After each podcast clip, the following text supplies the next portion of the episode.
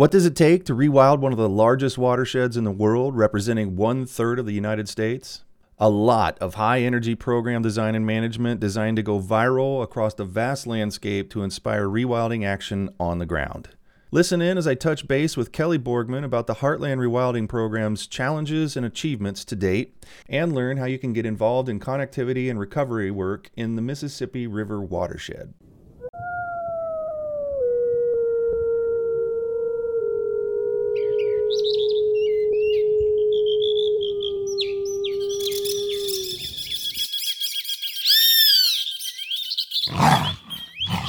You're listening to the Rewilding Earth podcast.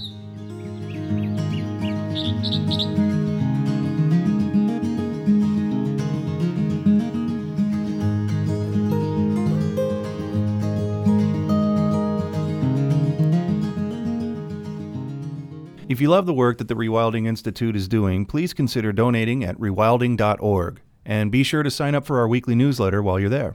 Kelly Borgman is back today, a little over a year since she visited with us on the podcast. Everything was just getting started with Heartland Rewilding back then, and Kelly was beginning the process of setting up shop in Des Moines, Iowa, ground zero of ground zero for rewilding in the Midwest's upper Mississippi River watershed. In this episode, Kelly talks about her organizing philosophy, hopeful action, and finding balance as a contemporary programs and outreach coordinator. There's solid advice here for aspiring conservation program managers who are willing to follow less traditional paths to their goals. Also, in this episode, get caught up on everything that's happening with the newest rewilding project on the continent. You won't believe how fast things have picked up with Kelly's leadership. Can you believe it's been a year since you were first on this and you were first at Heartland Rewilding and everything was just getting started and shiny and new? Yeah, I can't even believe how far we've come from hiring me and thinking through what this initiative could be to to where we are now which is fully launched with our own website socials following doing great work launching programs. It's been quite a journey. What's transpired over the last year in the heartland rewilding? It is a lot. When i was first brought on the title was coexistence coordinator which was an abstract way of saying anything and everything. Over the last year, I've really transformed this position into the programs and outreach manager to better encompass just the scale of this level of work. And so, whenever anybody asks me, What is Heartland Rewilding? What do you do? What are you doing? I always start by saying, uh, we are a conservation initiative that is focused on the Midwest and the wider Mississippi River watershed. We do a little bit of everything in that sphere from working with landowners and land conservation partners to advocating for our wild neighbors and wildlife at the state and federal level. It's a really bold initiative in one of the areas that has been most impacted, I think, in terms of land con- conversion uh, and population depletion for our wildlife. But this is also an area that we're called the heartland. We've got a lot of heart. And I say that as a proud Midwesterner.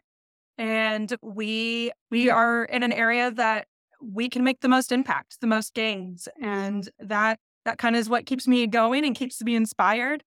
Um, because there are just so many opportunities, which is probably why when you hear me list all of the different things I'm working on, the list seems endless, is because there's endless opportunities. And being a young initiative with some pretty powerful backing, we're able to capitalize on those opportunities. And we're at a stage right now where we can really start putting some feelers out and trying to go a couple different directions until we figure out what our true path is. And we don't want to step on toes. So we're always pivoting and thinking and being flexible and nimble. And that's one of the great things about working at a new initiative like this. And I was wondering about the reception. I've heard you tell stories about meeting people and making new friends.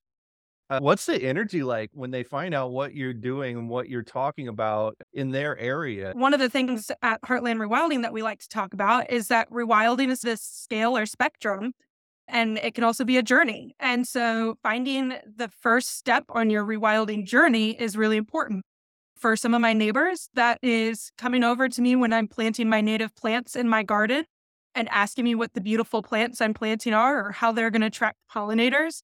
and then going and swapping seeds and planting those plants in their own backyard. For some of the people I'm talking with, they're already on their own rewilding journey. They're working with organizations that are protecting land or are doing a lot of outreach work with farmers to do regenerative agriculture or thinking about conservation practices that we can put on their land. For others, they're already advocates. They're already out there wanting to protect coyotes and seeing the mountain lions that come travel through our state be protected or the black bears and the wolves.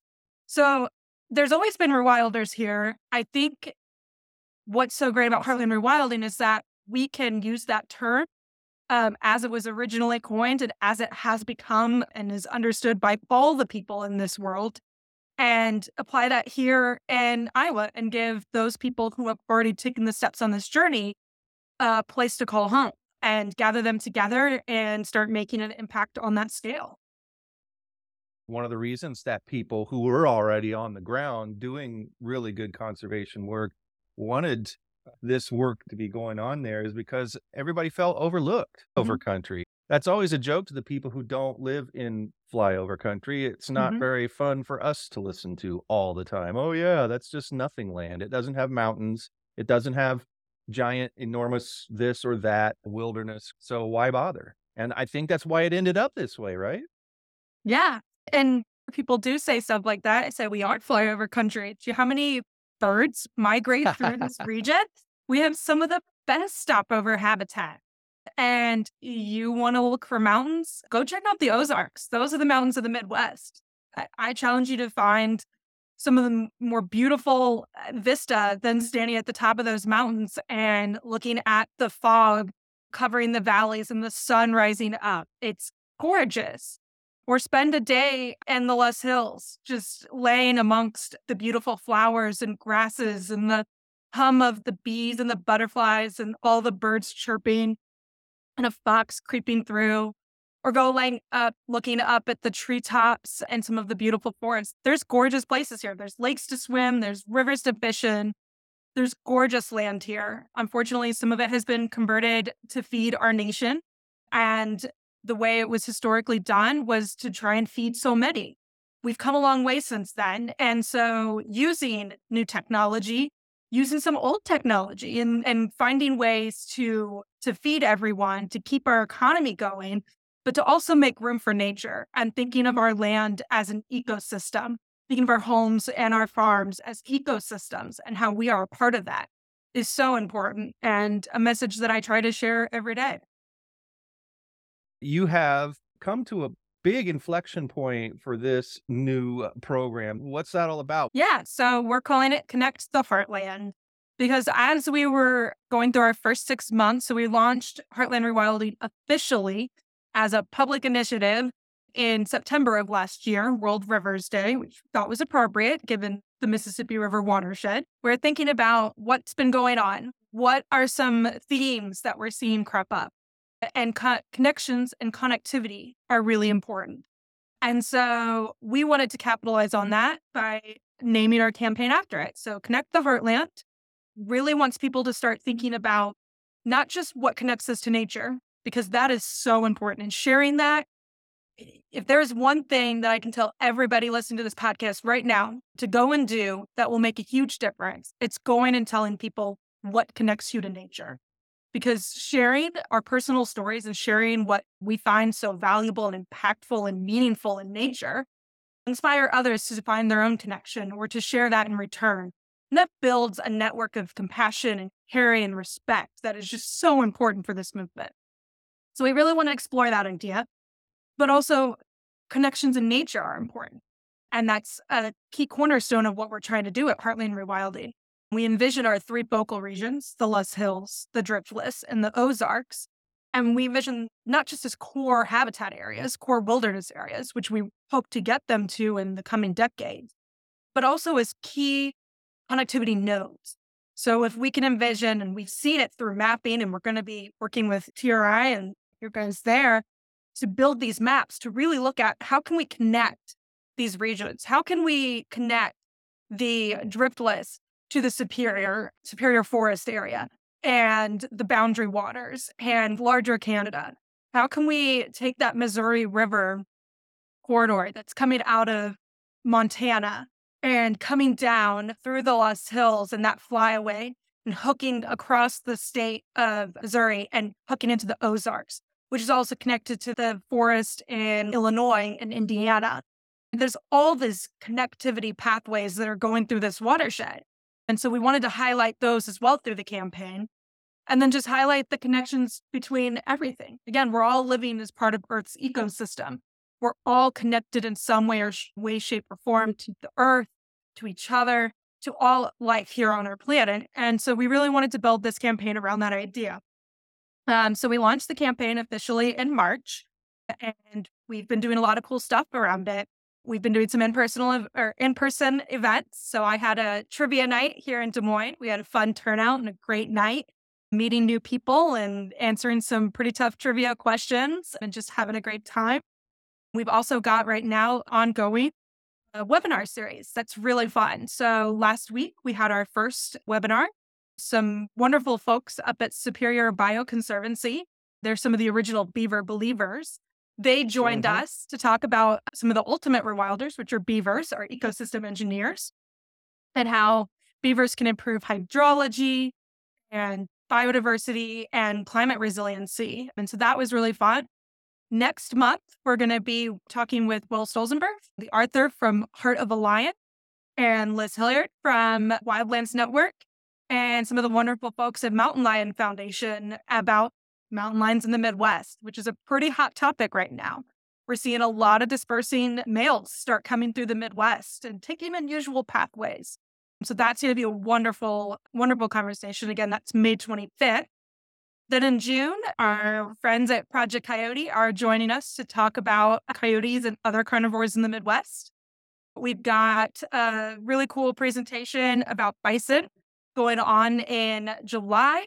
And then we're going to be talking about wolves in the Great Lakes in August, all as part of this series. If anybody listening wants to sign up for that right now, you can go to heartlandrewilding.org backslash events I believe right now the it might be the whole series that is under events, but if not, it's the Beaver one. And if you click on that, you should be able to register for all of the events or webinar series, and we'll get you on the list when we get those announced. We're also doing all kinds of fun stuff. Where we've got a peer-to-peer contest going on, challenge, asking people to reach out to their network um, to help raise some money for some of that mapping activity we were talking about, as well as some of our programs which we officially launched after our first six months. We've got Reconnecting and Rewilding the Heartland, which is a program that's going to focus on our focal regions and our rewilding and land outreach efforts. Some cool stuff that we're going to be announcing this summer. Sign up for our mm-hmm. 18 or sign up on our socials to follow that story and see that as it's evolving. And then our other program is Coexisting with Wildlife, which focuses on our advocacy work, as well as our coyote friendly communities, wildlife friendly communities plants, where we partner with communities, cities to help them acquire the tools that they need to help their residents coexist with wildlife rather than investing funds in non lethal methods, which don't work and only increase conflict. So that's where we're at. And as you said earlier, it's a lot. It's a lot yeah. going on and it's a lot still to come. But there's a lot of things that connect us and that we want to capitalize and focus on those things. What blows me away by what you just said is that's a fraction of what's going on and has happened by you in the time, the short time that you've been here. And your energy, although you have made it clear at times you've got to protect your energy, you have a mm-hmm. raging garden outside your house just to get out and get away and have some time to yourself. And I think that's really good for balance and everything. But what you do with that energy just blows my mind. And I thank you very much for it. It, it paints a picture of, uh, I don't know. In some ways, it feels like there's more potential than in other places where everybody's traditionally been excited about things and they've been on National Geographic and David Attenborough's talked about them and everything. And it, I don't know. There's something about this, about your energy and the energy you're describing other people in the region having for connecting, rewilding that is fresh and new and exciting. I don't know how better to explain it. Yeah. And I think that's what gives me a lot of hope uh, because as much as we all like to think we are each unique and special, and we all are, it's that I know that there are a hundred more, a thousand more me's out there doing this work every day and bringing the same passion and professionalism and integrity to this work. And so whenever I get a little bit down about the latest climate change report, or I drive past a place that used to be a beautiful prairie or forest, and now I see it's being logged and turned into housing. I have to keep remembering that there are more people out there than just me make, you know, doing this fight. There have been people like me for decades and hundreds of years fighting this fight, and there's going to be people after me. And the most or the best thing I can do is, like I said, share my connections, grow my connections, share what inspires me, and help. You talk about me being young, but there's people coming after me. I've got interns I'm hiring for this summer. And I think every day about how I need to be a good mentor for them and how I keep them inspired and keep them with a healthy work life balance so that they don't burn out, so they keep doing this work. And you know how cats multiply or rabbits multiply? It's like we can multiply the amount of people doing this work and carrying that passion forward to try and really make a difference. And if we all do our best and we all try and we're all caring, we'll get there. We will make a difference. You're listening to the Rewilding Earth podcast. From humble beginnings to global conservation phenomenon, the rewilding movement continues to grow and thrive amid the greatest ecological challenges our planet has faced in 65 million years. Here's how you can join us and help return balance to nature. First, go to rewilding.org and subscribe to the weekly digest to keep up on the latest rewilding news, interviews, and art. Second, consider donating to support the Rewilding Institute's mission to rewild North America and beyond. And for extra credit, please like, subscribe, and share this podcast to help spread the word. Thanks so much for your support.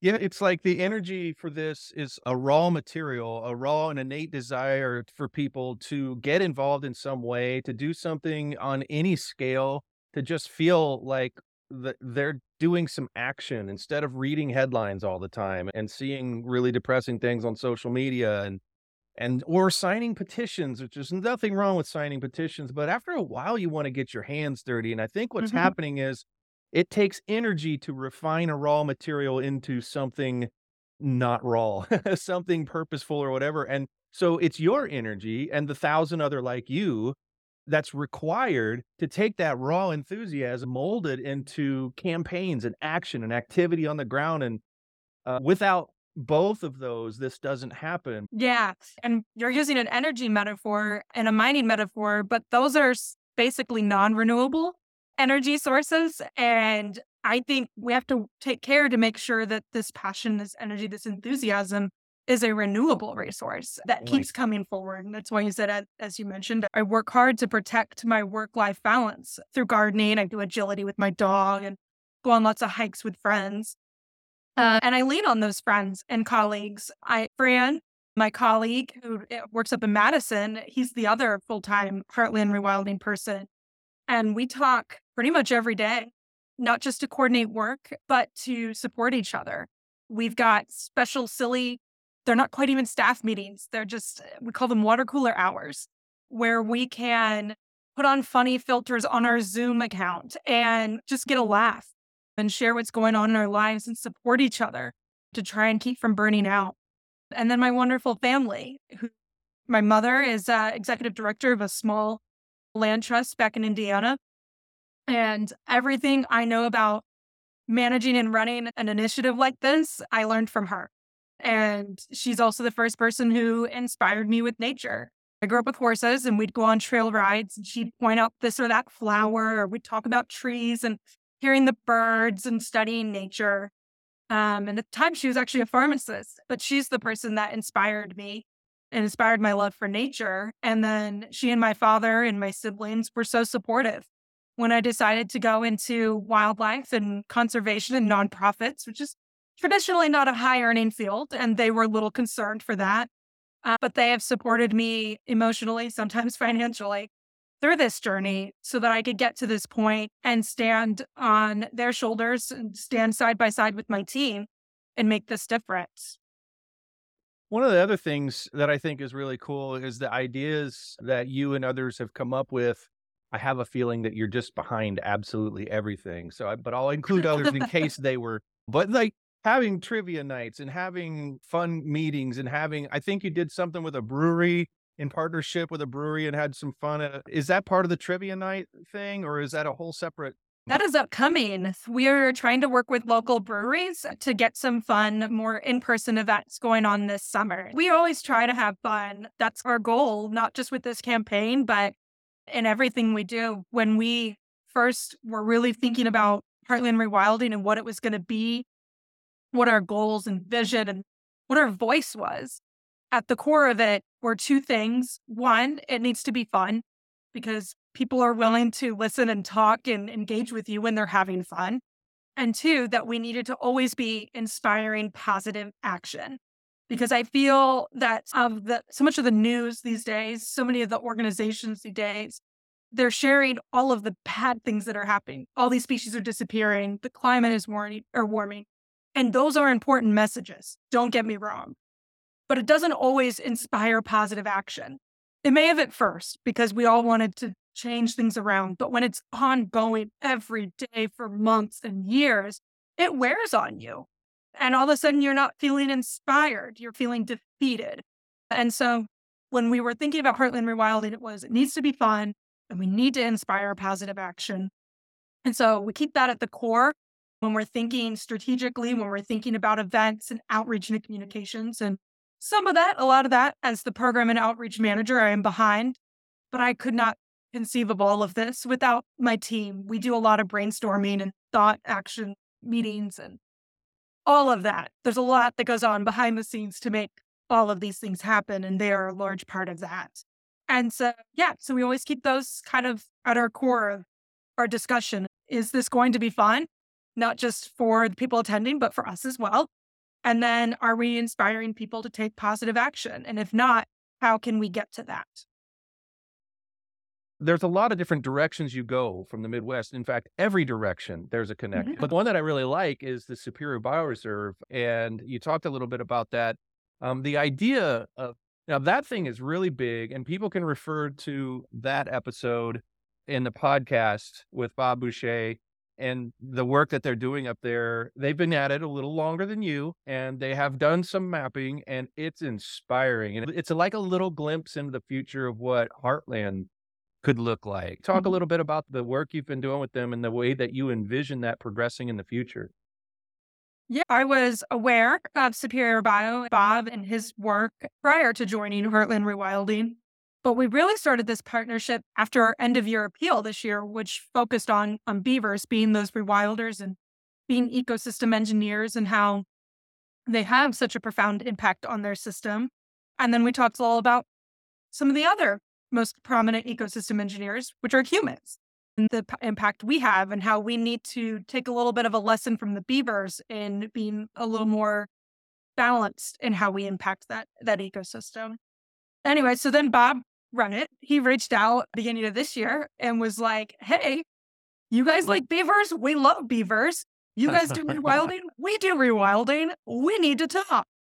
Uh, so there goes beavers again. Beavers connecting people, and I know they're amazing. So yeah, so that and it, what's even funny is I live in Beaverdale, so I think I'm just predispositioned to love beavers.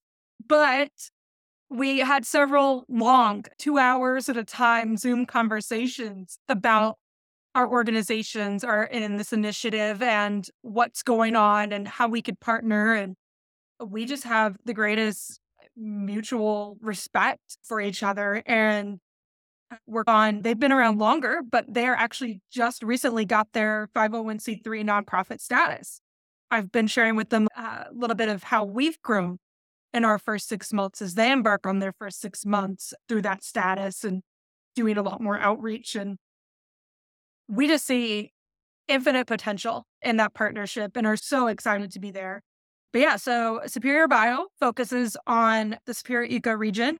That includes all of the wonderful forests and wetlands and river and floodplains around the Northern Great Lakes region, which technically is not part of the Mississippi River watershed. It's its own watershed. But we one still of one of the few things that aren't a part of the Mississippi watershed. That's really know, weird, actually. right? That's an out, outlier. Yeah, I will say for campaign and sim- purposes and simplicity, we consider all of Minnesota, Wisconsin, and Michigan part of our service area. Uh, but with only two of us, Fran and myself, as full time dedicated staff to the Midwest, that's a huge region. We do not have all the resources, time, and capacity to do all of the work. And so, working with Superior Bio, we're going to be able to share some of the duties. We can uplift a lot of their messaging and voices. They do the same for us and build that connection between our two groups to really grow. And someday we'd like to see us focusing more concretely on building and restoring connectivity pathways between the Superior region uh, and down into the driftless along the Mississippi River corridor to those forests in southern Illinois and into the Ozarks and really building that that whole corridor and region out. That's end goal there. And this partnership and all the partnerships to come will really help us do that. what strikes me is that if people have been wondering about these weird headlines when people use the numbers 30 by 30 and 50 by 50, and they even hear Biden talking about it, or mm-hmm. he he did for a minute, and they don't really have any sense of what that means on the ground. And what's happening here, as you hear Kelly talk, is that this is what it means. This is what 30 by 30, 50 by 50, how we reach those goals and how we do it in a in an ecologically important way instead of just trying to have a, a bunch of protected areas disconnected from each other. But on paper, we have 30% or we have 50%, which I know the administration is leaning more toward that because they made the commitment. Now they have to say that they did it and they're going to probably do the bureaucratic thing rather than the ecologically important thing and say, we got it, we did it. And this is also a representation of how we're going to make sure that does not happen, if at all possible. Uh, real organization is happening, real connection is happening. And this, what you're hearing, is what it sounds like on the ground. It's what it sounds like when people are Uh working together to bring to life something that just became a catchphrase very recently, but has been stuff that we've all been working on for decades. If anybody was curious, that's what it sounds like. Yeah. And it sounds like the work I do every day, where I talk to people about these, where I talk about that scale and finding your first step onto your rewilding journey, where I go out and I try to meet with landowners and producers and talk about precision agriculture and talk about conservation practices and regenerative farming, prairie strips, and all these other things. It's what it sounds like when I go and talk to legislators or do tabling at a kids' science fair or at the library. It's inspiring positive action. It's inspiring people to take a look at what connects them to nature and think on what they want their future on this planet to be like, what they want the future for their children or their family or whatever to be like, and helping them see the future that we can have where both humans and wild nature thrive not just here in the Midwest, not in the West, not just in the East, but across all North America. I imagine somebody's listening to you right now going, man, she's got a cool job. How do I do that? How do I get into that? And what would you say to that person? Is and is that part of the future you look at when you say this is spreading around this watershed and it's really taking root in a lot of different places and I can envision a time where maybe the whole watershed is covered with people who have an area to take care of, they organize for, and it really does actually get to covering this in giant, the whole area. Yeah. If there's anybody out there who wants to follow in my career footsteps, the first bit of advice I guess I'd have is don't be afraid to take a job at a weird place or that maybe doesn't quite fit the exact end career you have in mind. Uh, the more and more I talk to people my age or a little older in this field, the more I realize one of the things we have all in have common is that we have a nonlinear pathway to this career. I originally thought I was going to be a vet because when you live in rural Indiana and you happen to like animals, everybody tells you to be a vet. Uh, I realized after my first semester or first year at Purdue University that wasn't the future for me. I then switched majors and then I took a semester off school to really figure out what I wanted to do. And then I actually went and finished up my degree at Ball State University while working three jobs and doing all kinds of stuff to build my experience, taking classes like professional writing and entrepreneurship to really just explore and build skills in different areas. I then I worked those three jobs because I was saving up money and I went and I lived in South Africa as a field researcher and field guide for a while, studying elephants, lions, cheetahs, uh, all of it. I came back to the States and worked for the Fish and Wildlife Service, studying manatees and how people in Crystal River, Florida, one of the only places in the world where you can legally interact with manatees, looking at how people were interacting and, and using the spaces around the refuge. I then was a cowgirl for the National Park Service up in Montana. I, no joke, lived in a defunct prison for a summer as I rode a horse around and talked to people about the Old West at a small historic site and Lynn learned the skills of interpretation. I spent time as a snowboard instructor, a conservation educator, uh, just about all of it before finally deciding to go back and get my master's to focus on policy and nonprofit management and natural resources management. Because through all of that, I discovered that my love for this field did not lie in strict research. It uh, inspires me every day to get up and take that research and talk to people about it and to share this message. And I happen to be an extrovert and a people person, typical loud Midwest girl, very polite, but not afraid to talk to the person behind me in line. And so that fit what I wanted to do. And so if that is you, and this is something you want to do, go out and explore. Don't be afraid to take a job at a weird place. As long as they're going to give you enough money to live on and maybe a place to sleep, no matter how spooky and weird, uh, go get the experience. Go have fun. I spent my 20s traveling and having crazy adventures. I've got wonderful stories to tell around fires, uh, parties, and it serves me well now that I'm in my 30s. Um, and I can get a job with benefits and work from home and have a place to, to garden and friends to hang out with and enjoy my life this way. Yeah. The more and more I talk to people who are in this field, they've got similar stories. So, yeah, don't be afraid to speak up. And that, kids, is exactly the process from jump to getting a job like Kelly's. Yes. You might yeah. have to live in a prison. You might get to live in South Africa. You and eh, yeah, but I think the point is well taken. You just have to put yourself in the orbit of the things you love, and you don't Mm-hmm. know exactly what's going to pop up. It was the same trajectory for me. I had no idea I'd end up doing what I did, how I did it. And it was all, eh, you look at it, it just seems like just happenstance, but it was really just always putting myself in the orbit of the places and the people I wanted to be around and the things I wanted to do. And everything else just shakes out. We have mapping coming up. You're working on a lot of different kind of angles with the mapping project. Can you talk about that a little bit? Yeah. Previous mapping that was done prior to this initiative that led to this in Heartland Rewilding Initiative had identified those three focal regions we keep talking about the Loess Hills, the Driftless, and the Ozarks. But now that we're on the ground, now that we're launching that Reconnected and Rewilding the Heartland program and developing our toolkits out a little bit, we need to drill down. So, where are the lands that in the hills need to be permanently protected?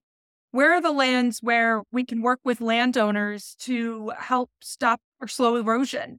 Or they're in a floodplain and there's different things we can do around agriculture and land use and land design, landscape design to help them combat some of those problems they're facing to work with nature. Where are those places that we can grow into conservation easements or the vision of having a backpacking trail through the entire Loess Hills?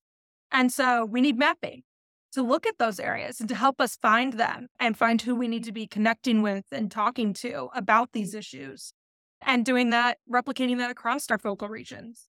There's, as we've been talking throughout this whole podcast, it's finding exactly where those connectivity corridors are that we need to be protecting, that we need to be working on so that species can move through.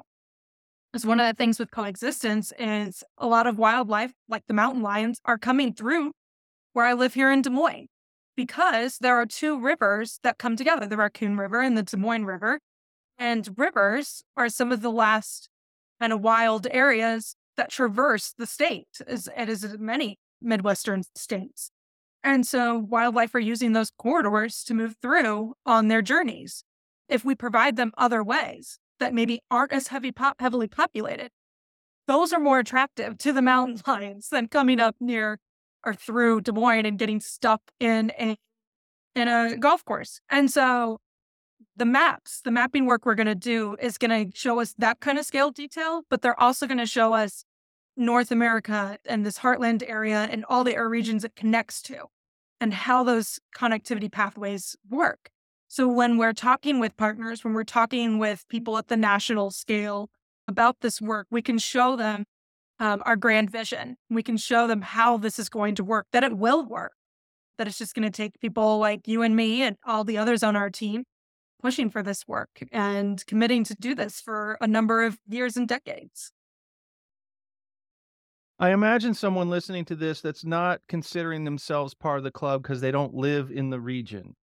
Is there a way for people to come to heartlandrewilding.org slash events? Are they allowed? Can you welcome them, please, to come learn about beavers and come learn about and do those fun events that you're doing and everything? This isn't just the exclusive, this is the world. This is an important place in the whole world to the whole world. So they get to come to your stuff too, right? Of course. And being a Midwesterner myself, I also know that a lot of Midwesterners leave the area and a lot of people move into the area. So whether you are a Midwesterner at heart or by home, or whether you just understand how important this region could be or want to learn how important it can be, anyone and everyone is so welcome. Again, we're trying to do things that are fun. We're trying to inspire positive action, build connections and relationships and partnerships. We do not want to be an exclusive club. That's why we don't have memberships. That's why the webinars are free. That's why we do all these things because we are trying to be as inclusive as possible. So we invite anyone, everyone to reach out to us, to start a conversation with us, and to share what inspires them to na- and connects them with nature. We'll have a whole bunch of extra credit links provided by me and mainly Kelly at the bottom of this episode at rewilding.org slash pod you can find this episode and several other episodes and they all have great extra credit sections. So if you love what we're talking about but you're a little hazy on the 30 by 30 stuff or the mapping stuff or whatever that those resources will be there. Kelly thank you so much for coming in and checking in with us. It's been a wild year. I still can't believe it's only been a year so much has mm-hmm. been accomplished and I can't wait. And I know a lot of other people are dying to see what you do next.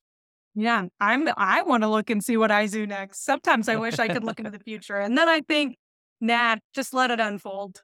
Enjoy Yeah. the. It's worked really well for you so far. So don't change the formula. Thanks for being here. yes, thanks for having me, Jack. Thanks for listening to the Rewilding Earth podcast. We do what we do because of you. This podcast is supported by listeners like you who long to live in a wilder world. Please consider donating at rewilding.org and subscribe to our weekly news and article digest while you're there. To go the extra mile, you can follow and share Rewilding Earth on Instagram, Facebook, and Twitter.